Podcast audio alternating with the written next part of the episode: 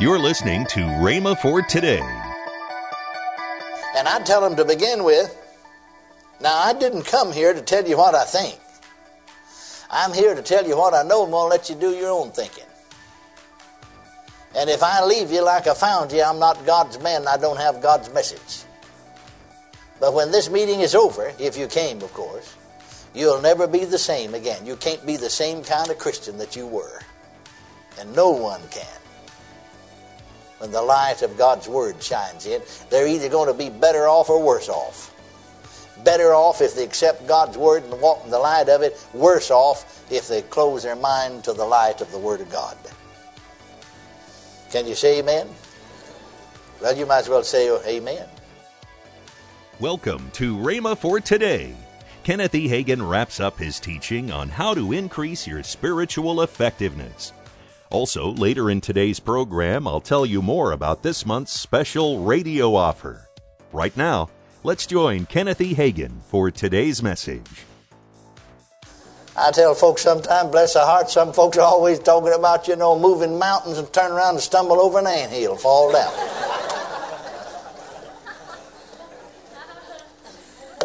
you still out there? Amen. I know, you see, I had to get him straightened out, you know, but yet that's his favorite, you know. You know what happens? A lot of times it's all in folks' head. They're just mentally agreeing and mentally assenting to certain things. Dear friends, when you actually believe God, faith's acting upon God's Word. Hallelujah. And holding steady in the time of distress and storm, trial. You see, our responsibilities. A lot of times we want to put, we say speaking naturally, put the monkey on the other fellow's back. You know, somebody else always to blame. Or speaking naturally, you know, pass the buck. But you know, that same thing carries over in the spiritual realm. We want somebody else to assume the responsibility, somebody else to do it for me.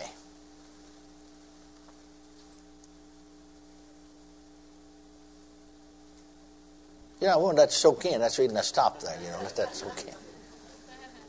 And then a lot of times I've had them to get mad at me because I couldn't do it for them. You get my healing for me. You get my prayers answered for me. We can carry people sometimes when they're baby Christians and don't know any better, just like you can naturally speaking sometimes. But it's just a whole lot better for folks to know the authority and the power that's invested in the name of the Lord Jesus Christ belongs to them. Not somebody else, but to them. Hallelujah. When you know that, makes a difference. You notice here in the verse that he says, These signs shall follow them that believe. He didn't say these signs shall follow the ministry alone. It will follow the ministry because they do believe. But notice that this is talking about every believer. Go into all the world preach the gospel to every creature. He that believeth and is baptized shall be saved. He that believeth not shall be damned, and these signs shall follow them that believe. Now, you see, when you know that, you know the authority, you know the power, and we've been teaching here and talking about the power and the authority that's invested in the name of Jesus. And you know that you, ever believer, and you as a believer, have the right, have the authority to use that name, then that, that carries a responsibility with it that cannot be ignored.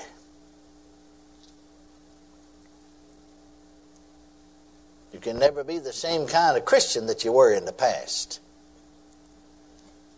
I used to tell people when I went from church to church holding meetings, and I'd stay usually never less than three weeks, and then four, five, six, seven, eight, nine weeks in one place, one church, teaching every day, preaching our teaching every night. And I'd tell them to begin with, now I didn't come here to tell you what I think. I'm here to tell you what I know. I'm going to let you do your own thinking. And if I leave you like I found you, I'm not God's man I don't have God's message. But when this meeting is over, if you came, of course, you'll never be the same again. You can't be the same kind of Christian that you were. And no one can. When the light of God's Word shines in, they're either going to be better off or worse off. Better off if they accept God's Word and walk in the light of it, worse off if they close their mind to the light of the Word of God. Can you say amen? Well, you might as well say oh, amen. It's so anyway, whether you say it or whether you don't say it. Hallelujah. You see, you need to realize the moment that you are born again, the moment that you are recreated, the moment that you become a new creature in Christ Jesus, you have the authority to use the name of Jesus.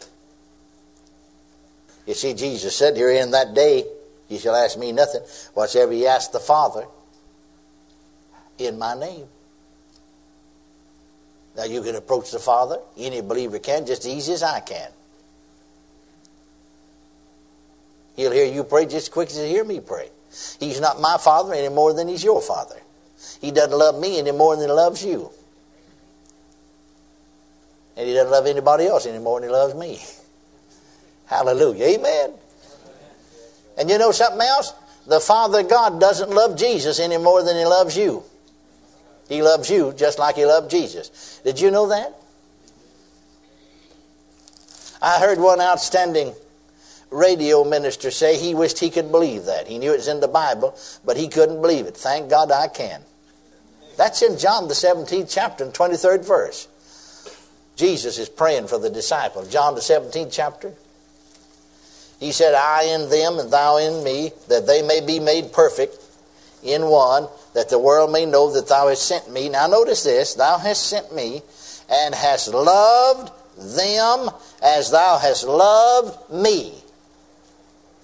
And hast loved them as thou hast loved me. Love the world. Love the world. Jesus said, You love the world just as you love me. Oh, glory. I mean, that's enough to set you shouting for the next six weeks. Praise God. If you can't find anything else to be thankful about, think about that. He doesn't love Jesus any more than he loves you. The Father God doesn't. But he loves you just as he loved Jesus. Praise God. Hallelujah. That name belongs to us. We can use it. Now, most of us have been brought up, and here's where our problem is to court our weaknesses and failings and to think of our lack of ability.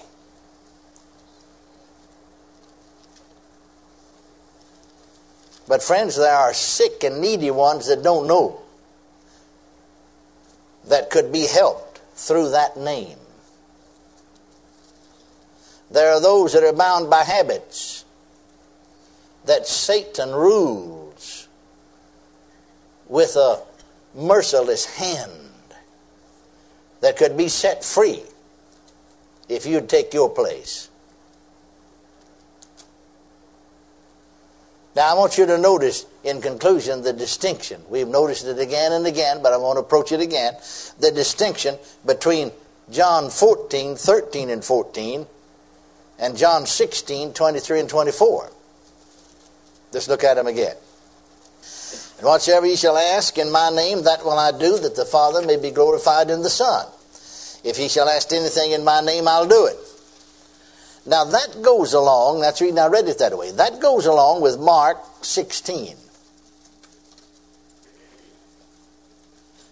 He that believeth and is baptized shall be saved. He that believeth not, I'm reading another translation, he that disbelieveth shall be condemned. These signs shall accompany them that believe.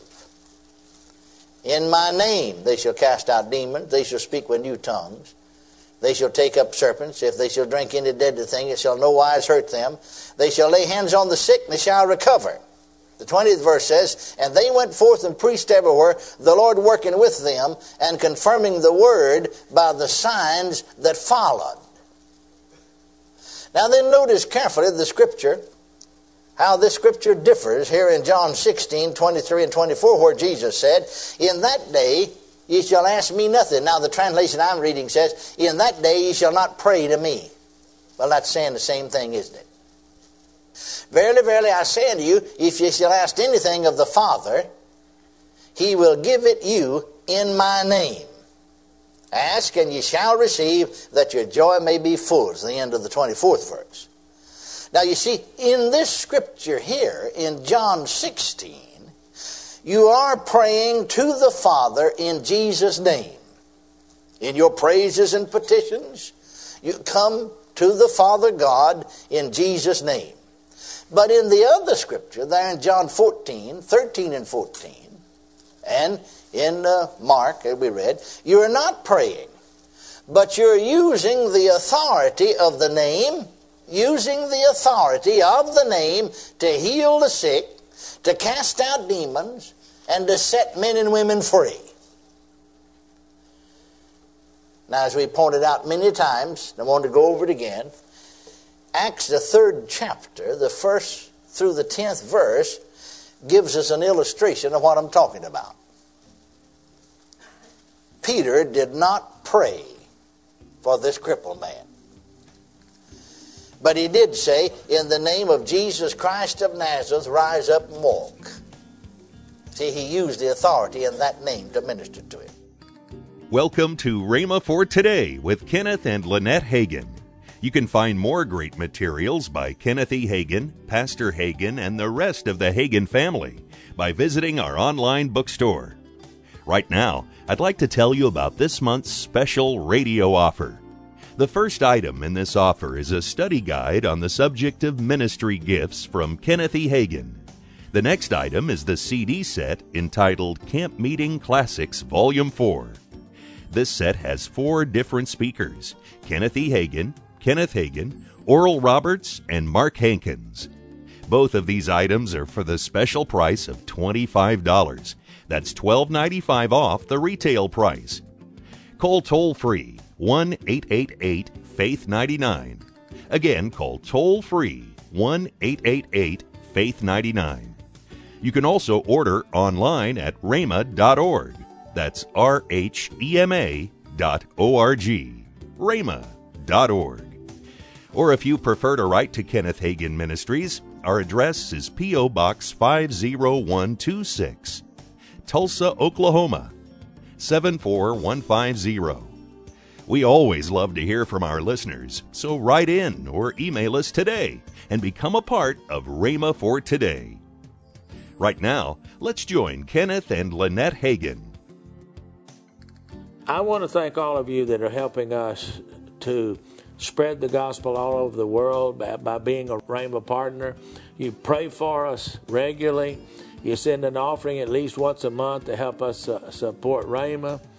And in fact, we just returned off of a great trip. Yes. The the last part of May and the first of June. Yes. And you helped us go there. Uh, one of the testimonies is a lady had she she came from another island for healing. For healing, and she came from a creek to Greece yes. to come to the Athens meeting, and she was there. I remember they were holding her up because she had had a stroke. Yes, and couldn't walk. They called the next morning to the Rhema office there in Athens and said she was walking on her own. Uh, praise the Lord. And then yes. during the day, they were getting call after call after call uh, about people that had received their healing. You helped us to do that, and I could give you some other. The trip was great. I could talk about it some more, but we got to get out of here now. That's right. Thank you for being a partner with us and helping us. Monday, Kenneth Hagin will start a new and powerful teaching. That's next week on Rhema for Today with Kenneth and Lynette Hagin. Have a great weekend.